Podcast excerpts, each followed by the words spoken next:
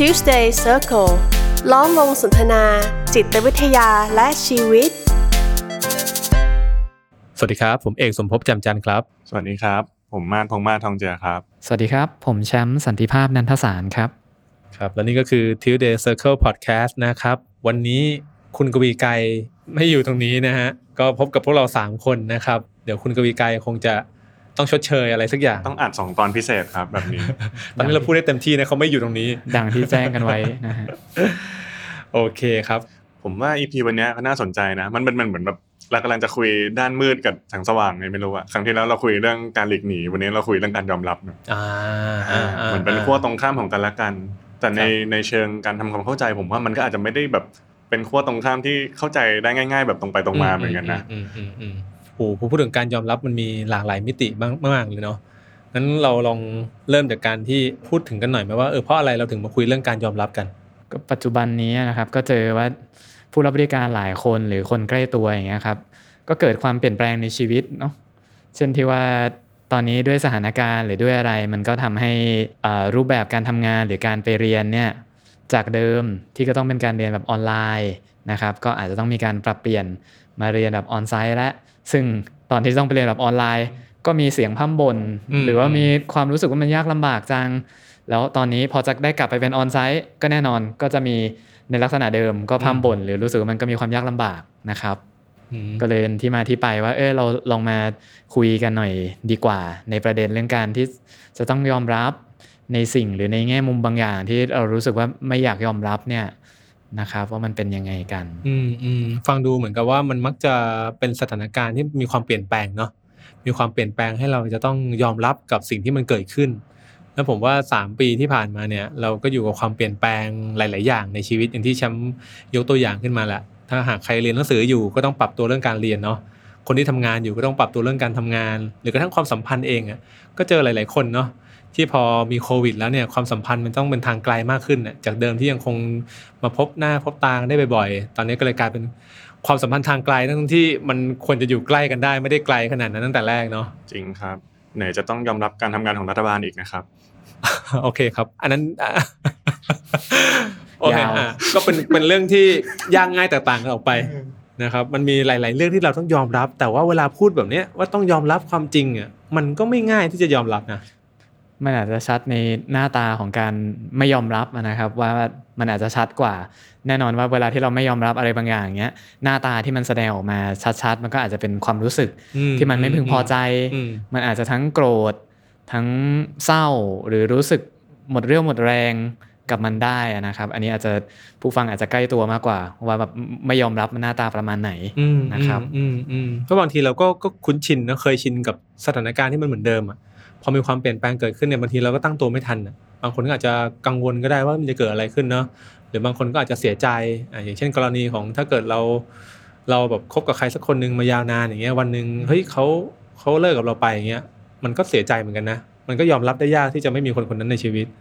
หรือถ้าเราทำงานแบบทำงานของเราอยู่ดีๆวันหนึ่งบอกว่าเอ้ยเรามาทำงานที่ออฟฟิศไม่ได้ ต้องกลับไปทำงานต้องไปออนไลน์แล้วบางคนไม่เรียกว่าไงดีล่ะ เราก็อายุมากแล้วต้องมาเรียนรู้เทคโนโลยีใหม่เนี่ยมันก็ไม่ง่ายอะแต่วันนี้มันก็กลับไปอีกด้านเนาะวันนี้จะต้องกลับมาทำงานแบบเอ้ยเข้าออฟฟิศอีกแล้วทั้งๆที่เราเริ่มปรับตัวแล้วนะเราเริ่มปรับตัวจากการที่ทำงานที่บ้านได้แล้วอย่างเงี้ยมันมีความเปลี่ยนแปลงอะแล้วบางทีมันเกิดขึ้นปุ๊บเนี่ยมันก็ก่อให้เกิดความรู้สึกอย่างที่แชมป์ว่าแหละมันมันยากจะรับมือ แล้วทีเนี้ยพอมันยากจะรับมือแล้วเนี่ยบางทีเราก็เผลอไปทำอะไรที่มันก็ไม่ได้ช่วยอะไม่ได้ช่วยให้เรายอมรับความจริงได้ง่ายขึ้นหนำซ้ำกับเป็นอุปสรรคขัดขวางด้วย ยกตัวอย่างอย่างคนที่เลิกกันไปอย่างเงี้ยอะถ้าเราจะยอมรับความจริงว่าเฮ้ยชีวิตวันนี้มันไม่มีเขาแล้วเนี่ย มันก็มันก็จริงอะแต่เราก็ยังยื้อยุดอะฉันยังมีความหวังอยู่อะเราก็ยังคงอาจจะเข้าไปส่องเขาเนาะเข้าไปส่องในไอจีเขาในเฟซเขาแล้วก็ดูที่ว่าเขาเป็นยังไงเขามีแฟนใหม่หรือยังหรือว่าชีวิตเขาเป็นยังไงบ้าง ก็โดยมีความหวังว่าเฮ้ยมันยังมีโอกาสอยู่ไหมนะอะผมก็เจอหลาย ๆคนนะอะผมว่ามันเป็นเรื่องเข้าใจได้นะ เวลาที่เราเลิกกันไปแล้วเรายังรู้สึกคิดถึงคนคนนั้นอยู่ แล้วก็ยังคงอยากจะหาทางไม่รู้แหละติดต่อติดตามอะไรทุกอย่างเนี่ยทั้งทั้งๆที่ก็รู้อยู่แก่ใจว่าไม่มีประโยชน์อะเพราะเขาไปแล้วอ่าเราก็จะเผลอไปทำอะไรที่มันไม่ค่อยเข้าท่า มันก็อาจจะมีมีหลายหลายหน้าตาอยู่เหมือนกันนะครับ อาจจะโกรธเคืองก็ได้ หรืออาจจะแบบพยายามยังยื้อยุดอยู่ อย่างที่พี่เอกบอก หรือบางคนก็อะหม่นหมองเศร้าแล้วก็แบบว่ารู้สึกว่าทุกอย่างมันพังทลายพังพาบลงไป มันก็อาจจะมีหลายหน้าตา ซึ่งในแต่ละวันก็อาจจะไม่เหมือนกันด้วยอืมนะครับอืมอืมผมว่าทั้งพี่เอกและแชมป์ก็ขยายความแบบได้น่าสนใจเนาะคือในส่วนของแชมป์แชมป์อาจจะบอกว่าผลกระทบแรก ๆ เลยอะหรือรูปแบบหน้าตาของการไม่ยอมรับอะมันคือ part ของอารมณ์มากมายที่เป็นเชิงลบเนาะสิ่งส่วนสิ่งที่พี่เอกขยายเมื่อกี้เหมือนพี่เอกบอกว่าเฮ้ยบางทีมันออกไปถึงมันออกไปเป็น action ด้วยนะมันออกไปเป็นการกระทำเลยนะ ที่แบบมันก็ส่งผลปัญหาใหม่ๆอะไรตามมา ผมว่าในในภาพรวมอะพอมันมีการไม่ยอมรับบางอย่างอะ โหมันมันมีทั้งแบบมันเสียดายโอกาสเนาะมันเสียดายเวลา หรือบางทีมันทำให้เราแก้ปัญหาผิดจุดไปเลยด้วยซ้ำนะกับการที่เราไม่ยอมรับเรื่องบางเรื่องเนี่ยอะอย่างเช่นสมมติว่าเขาไปแล้วอย่างที่พี่เอกพูดอย่างเงี้ยแล้วเราก็ไปพยายามแก้ปัญหาโดยยื้อยังไงก็ได้ให้เขากลับมาอืมอืมมันก็จะเป็นการแก้ปัญหาที่มันจะไม่จบแบบที่เราต้องการหรอกหรือมันอาจจะไม่ใช่การแก้ปัญหาด้วยซ้ำอะไรอย่างเงี้ยดังนั้นการแก้ปัญหามันอาจจะโอเค มันคือการยอมรับอะแล้วก็เดินไปอีกทางหนึ่งหรือทำอะไรบางอย่างอะ แต่มันก็ยากเหมือนกันนะที่แบบเราจะกลับมายอมรับและแก้ปัญหากันได้ถูกที่ถูกทางอะ อืมอืมอืมที่มันยากเพราะอะไรรู้ไหมเพราะเมื่อใดก็ตามที่เรายอมรับอะนั่นหมายความว่า มันไม่ใช่แค่ยอมรับสถานการณ์นั้นเนาะว่ามันไม่เป็นอย่างที่เราคาดหวังไว้เนี่ย แต่บางทีตัวสถานการณ์เนี่ย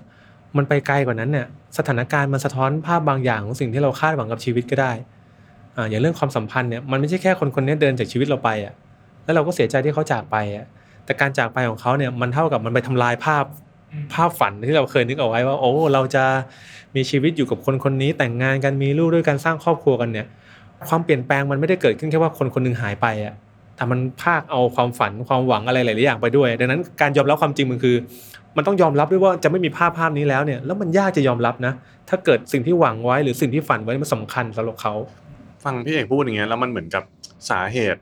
ที่ทำให้คนคนหนึ่งยอมรับความจริงได้ยากอะมันคือ process ที่จะให้คนคนหนึ่งยอมรับบางอย่าง มันเหมือนมันเจ็บปวดมากเลยเนาะอืมอืมอืมเพราะความจริงบางอย่างมันเจ็บปวดจริงๆอะอ่ามันเจ็บปวดตรงที่ว่ามันสะท้อนภาพว่า โอ้ชีวิตมันจะไม่เป็นไปอย่างที่เราคาดคิดไว้อะไม่ใช่แค่สถานการณ์ที่เปลี่ยนแปลงนะสถานการณ์ที่เปลี่ยนแปลงมันอาจจะเป็นแค่ส่วนหนึ่งของชีวิตนะแต่สถานการณ์นั้นเองมันสะท้อนภาพว่า เราจะไม่ได้มีชีวิตอย่างที่เราวาดฝันไว้อีกแล้ว บางทีมันไปไกลขนาดนั้น พอจะบอกว่าต้องยอมรับความจริง เหมือนกับมันต้องยอมรับด้วยว่า ไม่ใช่แค่ยอมรับที่สถานการณ์น่ะแต่ยอมรับว่าความหวังของเราจะไม่เป็นแบบนั้นอีกแล้วอืมมันเลยยาก ซึ่งบางทีที่เราคาดคิดคาดเดาคาดหวังเอาไว้เหมือนมันก็เป็นการลงทุนอืมไปในหัวสมองเราแล้วอืมประมาณหนึงอืมเหมือนกันเนาะแล้วมันก็จะเหมือนว่าการลงทุนภาพนั้นมันหายไปอืมผมว่าแค่ที่พี่เอกยกตัวอย่างมาว่ามันต้องเผชิญทั้งหมดนั้นน่ะในความรู้สึกที่หนักหน่วงมากมาย มันก็ยากแล้วนะที่เราจะยอมรับความจริงอะอืมแต่ผมว่ามันมีเลเวลที่ทำให้ยากขึ้นไปอีกขั้นด้วยนะอืมอืมก็คือ เราอะ อาจจะแบบฟังพอดแคสต์ฟังธรรมะอาจจะอ่านหนังสือฟังอะไรพวกเรามากมายอะเออแล้วผมว่าหลังๆอ่ามัมันก็ทุกคนจะบอกเลยเฮ้ยแกก็ยอมรับความจริงอืมดิอืมอืมโลกมันก็เป็นอย่างนี้สัจธรรมก็เป็นอย่างนี้เลยเราไปฟังธรรมะก็โลกมันเป็นไปแบบนี้างต้องเงี้ปล่อยวางเออต้องปล่อยวางต้องเข้าใจอะไรอย่างเงี้ยแล้วผมว่า ในหลาย ๆ ครั้งอะเราก็อาจจะเอาอะไรอย่างเงี้ยมากล่อมตัวเองเหมือนกันนะที่จะบอกเรื่องนี้มันควรจะเชื่อแบบนี้อืมเรื่องนี้มันเป็นแบบนี้บางคนน่ะเข้าใจถึงขนาดที่ว่าฉันเชื่อว่าฉันปล่อยวางไปแล้วด้วยซ้ำอะอืมอะอืมหรือว่าฉันเชื่อว่าเรื่องนั้นฉันยอมรับไปแล้วอะแต่ผลกระทบบางอย่างมันยังอยู่ ผมว่าการยอมรับมันเลยแบ่งแบบ ถ้าจะแบ่งแบบเอาง่ายๆที่สุดอะแบ่งเป็นสอง part เหมือนกันนะมันคือการยอมรับเชิง concept อะว่าเออฉันเข้าใจแหละว่าเรื่องเนี้ยมันเป็นประมาณเนี้ยกับอีกอันหนึงมันคือการยอมรับในเชิงความรู้สึกอะว่า ความรู้สึกมันไปตามความคิดไหมอืมก็คือยอมรับได้จริงอ่าคือการยอมรับได้จริงอืมอืมๆเพราะผมเห็นเลยว่ามีผู้มารับบริการจำนวนหนึ่งเลยนะ ที่เหมือนปากอะหรือในแง่ของความคิดอะบอกว่ายอมรับแล้วอะแต่ในลักษณะของการกระทำอะมันเห็นชัดมากว่ายังไม่ยอมรับ หรือบางคนเนี่ยขัดแย้งกับตัวเองถึงขนาดที่ว่ารู้สึกแย่กับตัวเองที่ยอมรับไม่ได้อะไรอย่างเงี้ย ผมว่ามันก็เลยทำให้เรื่องนี้มีความซับซ้อนขึ้นไปอีกอะตั้งแต่แบบบางคนไม่รู้ตัวด้วยซ้ำว่าจริง ๆ ไม่ได้ยอมรับ หรือบางคนก็กำลังขัดแย้งอยู่เลย ว่าสรุปยังไงกันดีกับยอมรับหรือไม่ยอมรับอย่างเงี้ยครับ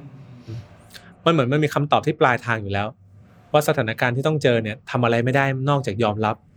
แล้วบางทีเราก็เลยกระโจนเข้าไปสู่ปลายทางนั่นเลย โดยที่มันไม่ผ่านโปรเซสตรงกลางเนาะเหมือนเรารู้แล้วว่าเออสถานการณ์นี้สุดท้ายก็ต้องยอมรับแหละอ่าเราก็เลยต้องบอกเองว่าเออฉันคงต้องยอมรับ แต่ก่อนจะไปถึงจุดนั้นเนี่ยมันมีอะไรอีกหลาย ๆ อย่างทางความรู้สึกเนาะที่เราจะต้องรับมือกับมัน แล้วพอไม่ได้รับมือเนี่ย มันเลยทำให้เราไม่สามารถจะยอมรับมันได้จริงดังนั้นสามารถพูดได้อย่างนี้เหมือนกันนะว่าการที่เราพยายามจะกระโดดไปยอมรับมันเลยอะ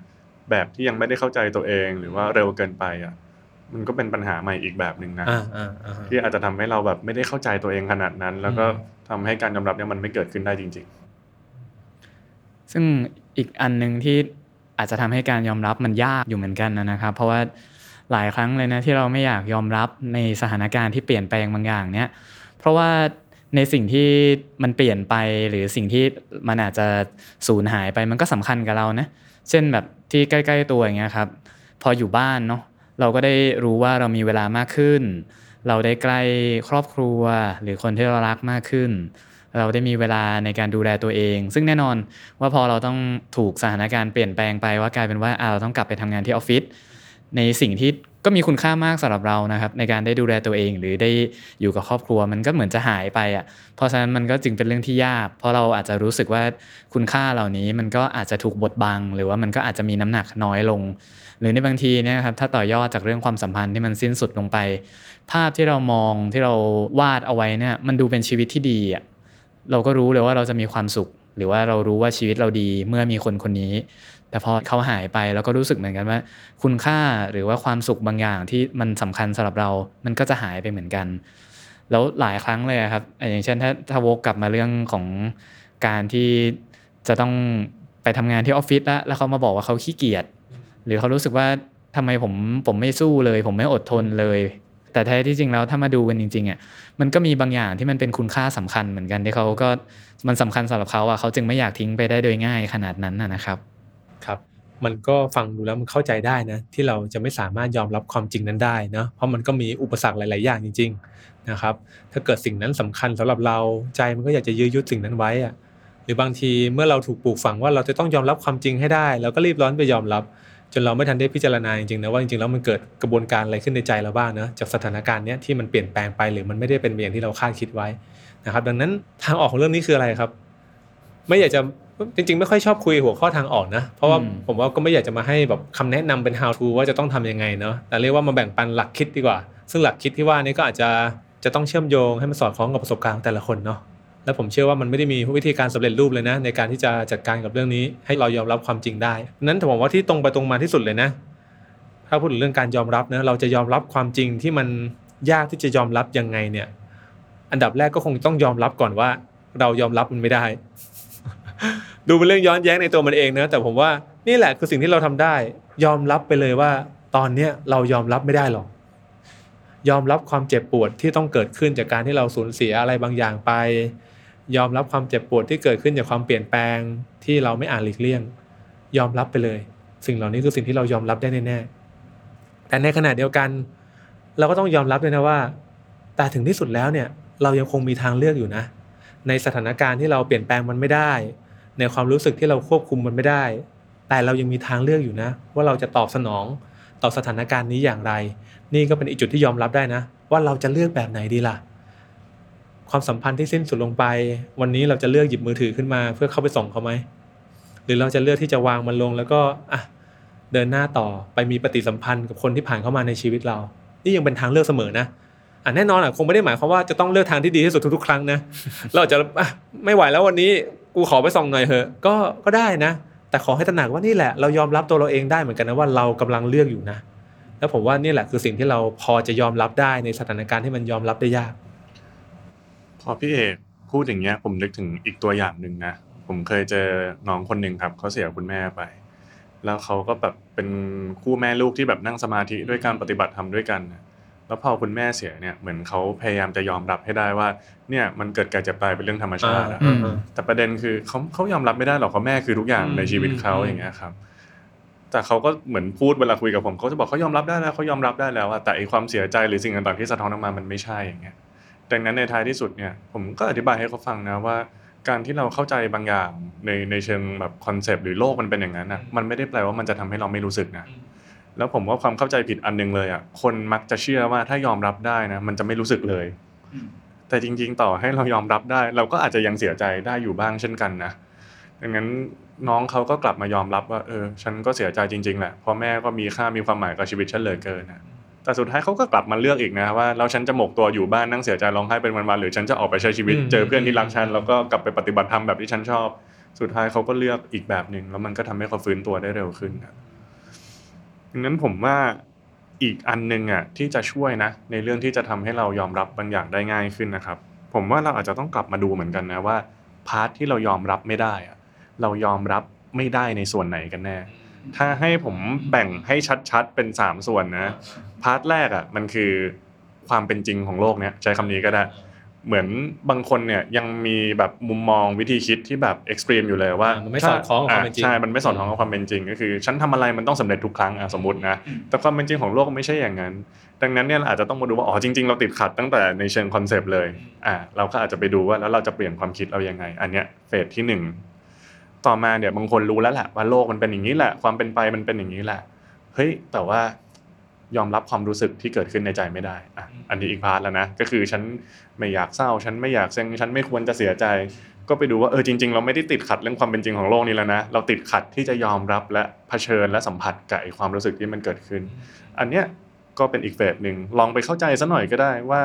จริง ๆ ความเศร้าความโกรธความน้อยใจมันแก้คนละแบบนะ ดังนั้นถ้าเรายอมรับความรู้สึกได้สัมผัสมันซะหน่อย อาจจะทำให้เราเห็นทางออกที่ชัดขึ้นกับอันสุดท้ายเลยก็คือเรายอมรับผลลัพธ์ที่มันเกิดอะไม่ได้ คือเหมือนรู้นะ ว่าเกิดแก่เจ็บตายเรื่องธรรมชาติแม่ไม่อยู่แล้ว ยอมรับแล้วว่าฉันนั้นรู้สึกสูญเสีย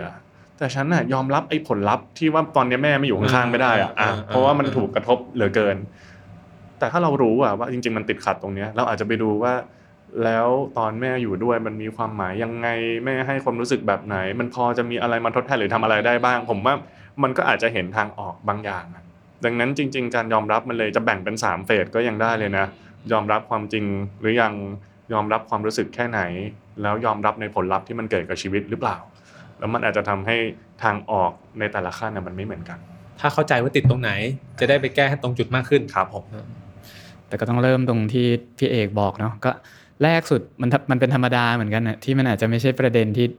ง่ายดายขนาดนั้นมันไม่ได้เหมือนปิดเปิดไฟอะใจเราเนาะก็คือเริ่มที่ยอมรับนะ ที่เรายังยอมยอมรับมันไม่ได้นะ ยอมรับที่ยังรู้สึกแย่อยู่เนาะแล้วก็อย่างที่พี่มาดว่าก็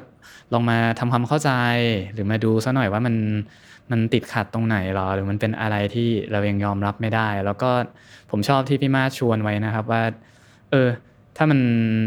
มันน่าจะดีแล้วมันน่าจะช่วยให้อะไรหลาย ๆ อย่าง มันคลี่คลายและง่ายขึ้นอะถ้าเราได้มาทบทวนถึงคุณค่าหรือความหมายบางอย่างในชีวิตของเราอะว่าเอ๊ะในในสิ่งที่มันหายไปหรือสิ่งที่มันเปลี่ยนแปลงมันไปมันไปเขย่าหรือมันไปสั่นไหวคุณค่าตรงจุดไหนอะอย่างเช่นตัวอย่างที่ผมชวนทุกคนดูไว้นะว่าเออการอยู่บ้าน แล้วมันดีกับเราตรงที่ว่าเราได้อยู่ใกล้ครอบครัว หรือได้มีเวลาดูแลตัวเองอย่างเงี้ย ถ้านี่เป็นสิ่งสำคัญเป็นเรื่องที่เรารู้สึกว่าเราอยากจะมีสิ่งนี้ในชีวิตอย่างเงี้ย มันก็อาจจะต้องลองค่อยๆอะครับ ขยับแล้วก็มองหาดูว่าเราจะทำยังไงได้บ้าง ที่จะปรับเปลี่ยนแผนของเราเพื่อที่มันจะยังสอดคล้อง หรือมันยังนำพาให้เราได้ทำในสิ่งที่มีคุณค่าหรือมีความหมายกับเราอะมันก็อาจจะค่อยเป็นค่อยไปแล้วก็ช่วยให้ รู้สึกว่าชีวิตมันขยับเข้าที่ได้มากขึ้นได้นะครับ พอแชมป์พูดเรื่องคุณค่าอย่างเงี้ย แล้วกับไอ้เรื่องผลลัพธ์อะเนาะอืมนึกถึงเรื่องหนึ่งเหมือนกันนะพี่เอกอย่างสมมติว่า มีใครคนหนึ่งเลิกกับแฟนนะแล้วมันยอมรับผลลัพธ์ที่แฟนอยู่ข้างๆไม่ได้อะแต่สาเหตุก็เพราะว่าตอนที่เขาอยู่ฉันรู้สึกมีค่า แต่ตอนที่เขาไม่อยู่อะฉันรู้สึกคุณค่าหายไปอย่างเงี้ยถ้าเรารู้เหมือนที่แชมป์พูดเมื่อกี้ว่า ว่าเรื่องเนี้ยมันมีความหมายกับเรายังไงอะ เราอาจจะถามตัวเองตั้งต้นจากเมื่อกี้เลยก็ได้นะ ว่าอ่าแล้วถ้ามันไม่มีเขาอยู่อะ ฉันฉันรู้สึกมีค่าในมุมอื่นของชีวิตไหมอะไรแบบคุณค่าขออื่นงเรายังไงมันไหไปมอยู่ที่อะไรได้บ้างเอออมมันก็อาจจะพอเห็นทางออกเหมือนกันนะ ว่าทำอะไรได้บ้าง ดังนั้นการยอมรับแบบที่ไม่มีทางออกอะไรต่อไปจากตรงนั้นเลยอะกับการยอมรับที่พอจะรู้ว่าเฮ้ยมันสามารถทำบางสิ่งได้นะ ผมว่ามันก็ทำให้เรายอมรับยากง่ายต่างกันนะ อืมอืมอืมอืมอืมครับ พอเราคุยกันมาถึงจุดนี้เนอะปัญหาอาจจะไม่อยู่ไม่ได้อยู่ที่ความเปลี่ยนแปลงเนาะเพราะเราแต่ละคนคงจะรู้กันแหละว่า ยังไงความเปลี่ยนแปลงคงเป็นสิ่งที่เราหลีกหนีไม่ได้ แต่ความเปลี่ยนแปลงแต่ละครั้งที่เราเจอเนี่ยมันมักจะพลาดหรือมักจะเอาอะไรไปจากชีวิตเราเสมอ ถ้าเราได้เห็นได้เข้าใจนะว่า สุดท้ายความเปลี่ยนแปลงนี้มันมันทำให้อะไรหายไป หรืออะไรเปลี่ยนแปลงไปจริง ๆ ในชีวิตเรากันแน่เนี่ยเราก็จะรับมือกับมันได้ดีขึ้น เนาะการต้องกลับไปทำงานประจำการที่ชีวิตไม่มีคนคนนี้ หรือการที่เจอสถานการณ์ที่เราไม่คาดหมายมาก่อน มันมันทำให้ชีวิตเรา มันมีอะไรที่เปลี่ยนแปลงไปอะไรที่มันขาดหายไป ก็อาจจะเป็นจุดตั้งต้นนะครับ ในการที่เราจะได้กลับมาเติมเต็มสิ่งเหล่านี้ด้วยหนทางใหม่ๆเนาะซึ่งฟังดูก็ไม่ได้ไม่ได้ง่ายเหมือนกันเนาะที่เพราะทุกอย่างแน่นอนทุกคนคงได้ยินอยู่แล้วทุกอย่างมันก็เปลี่ยนแปลง ของมันอยู่ตลอด แล้วก็เป็นความท้าทาย แล้วก็ที่ประเด็นที่พวกเราชวนกันชวนกันคุยถึงแนวทางเนี่ยมันก็อาจจะเป็นแค่ concept จริงๆอะมันค่อนข้างยากอยู่เหมือนกันที่เราจะหยิบไปใช้ได้เลย เพราะฉะนั้นในการที่จะเข้าใจว่ามันเกิดอะไรขึ้นใน story หรือเรื่องราวของเราอย่างเงี้ยมันก็ก็อาจจะน่าจะดีแล้วก็ง่ายขึ้น ถ้าเราได้เปิดโอกาสให้มีคนได้มาช่วยหรือมาดูเรามาดูใจเรานะครับ ซึ่งอันนี้ก็ อย่างที่ว่านักจิตวิทยาก็อาจจะช่วยตรงจุดนี้ได้นะครับ เราอาจจะแบบปิด episode กันอะไรแบบนี้บ่อยเหมือนกันเนาะที่ว่ามาหานักจิตวิทยานักจิตวิทยาช่วยได้อะไรอย่างเงี้ยก็ไม่ได้จะโฆษณาอะไรนะจริงๆอะแต่ลึกๆคืออยากจะบอกว่ามันก็มีความช่วยเหลือแบบนั้นอยู่จริงๆเพราะเรื่องบางเรื่องมันจัดการกับตัวเองได้ยากนะครับ แต่ว่าถ้าใครรู้สึกว่าเออไม่เป็นไรเดี๋ยวอยู่กับตัวเองก่อน ผมว่าก็ลองทำตามแนวทางประมาณนี้ดูก็ได้อะก็อาจจะเห็นอะไรมากขึ้นทีละเล็กทีละน้อย อาจจะค่อยๆ ยอมรับได้มากขึ้นทีละเล็กทีละน้อยเนาะซึ่งผมชอบคีย์เวิร์ดนี้มากนะคือการยอมรับมันไม่ใช่แบบ วันนี้ไม่ยอมรับอยู่ๆยอมรับพรุ่งนี้ยอมรับได้ร้อยเปอร์เซ็นต์น่ะแต่บางทีการยอมรับมันแบบมันค่อยเป็นค่อยไปมันเพิ่มพูนแบบอย่างช้าๆเหมือนกันเนาะเรารู้ตัวอีกทีเราอาจจะรู้สึกว่าอ้าวยอมรับเรื่องนี้ไปได้เมื่อไหร่ก็ไม่รู้เนาะผมว่ามันอาจจะเป็นอารมณ์ประมาณนั้นก็ได้นะครับ ดังนั้นวันนี้นะครับก็ Tuesday Circle EP ที่ 91 เรื่องการยอมรับเนี่ยก็อาจจะฝากไว้ ประมาณนี้ แล้วเดี๋ยวดูว่าครั้งหน้าคุณกวีกายจะมาอัดเรื่องอะไรให้เราฟังนะครับ โอเคครับ ครับ สวัสดีครับ สวัสดีครับ สวัสดีครับผม Tuesday Circle ล้อมวงสนทนา จิตวิทยาและชีวิต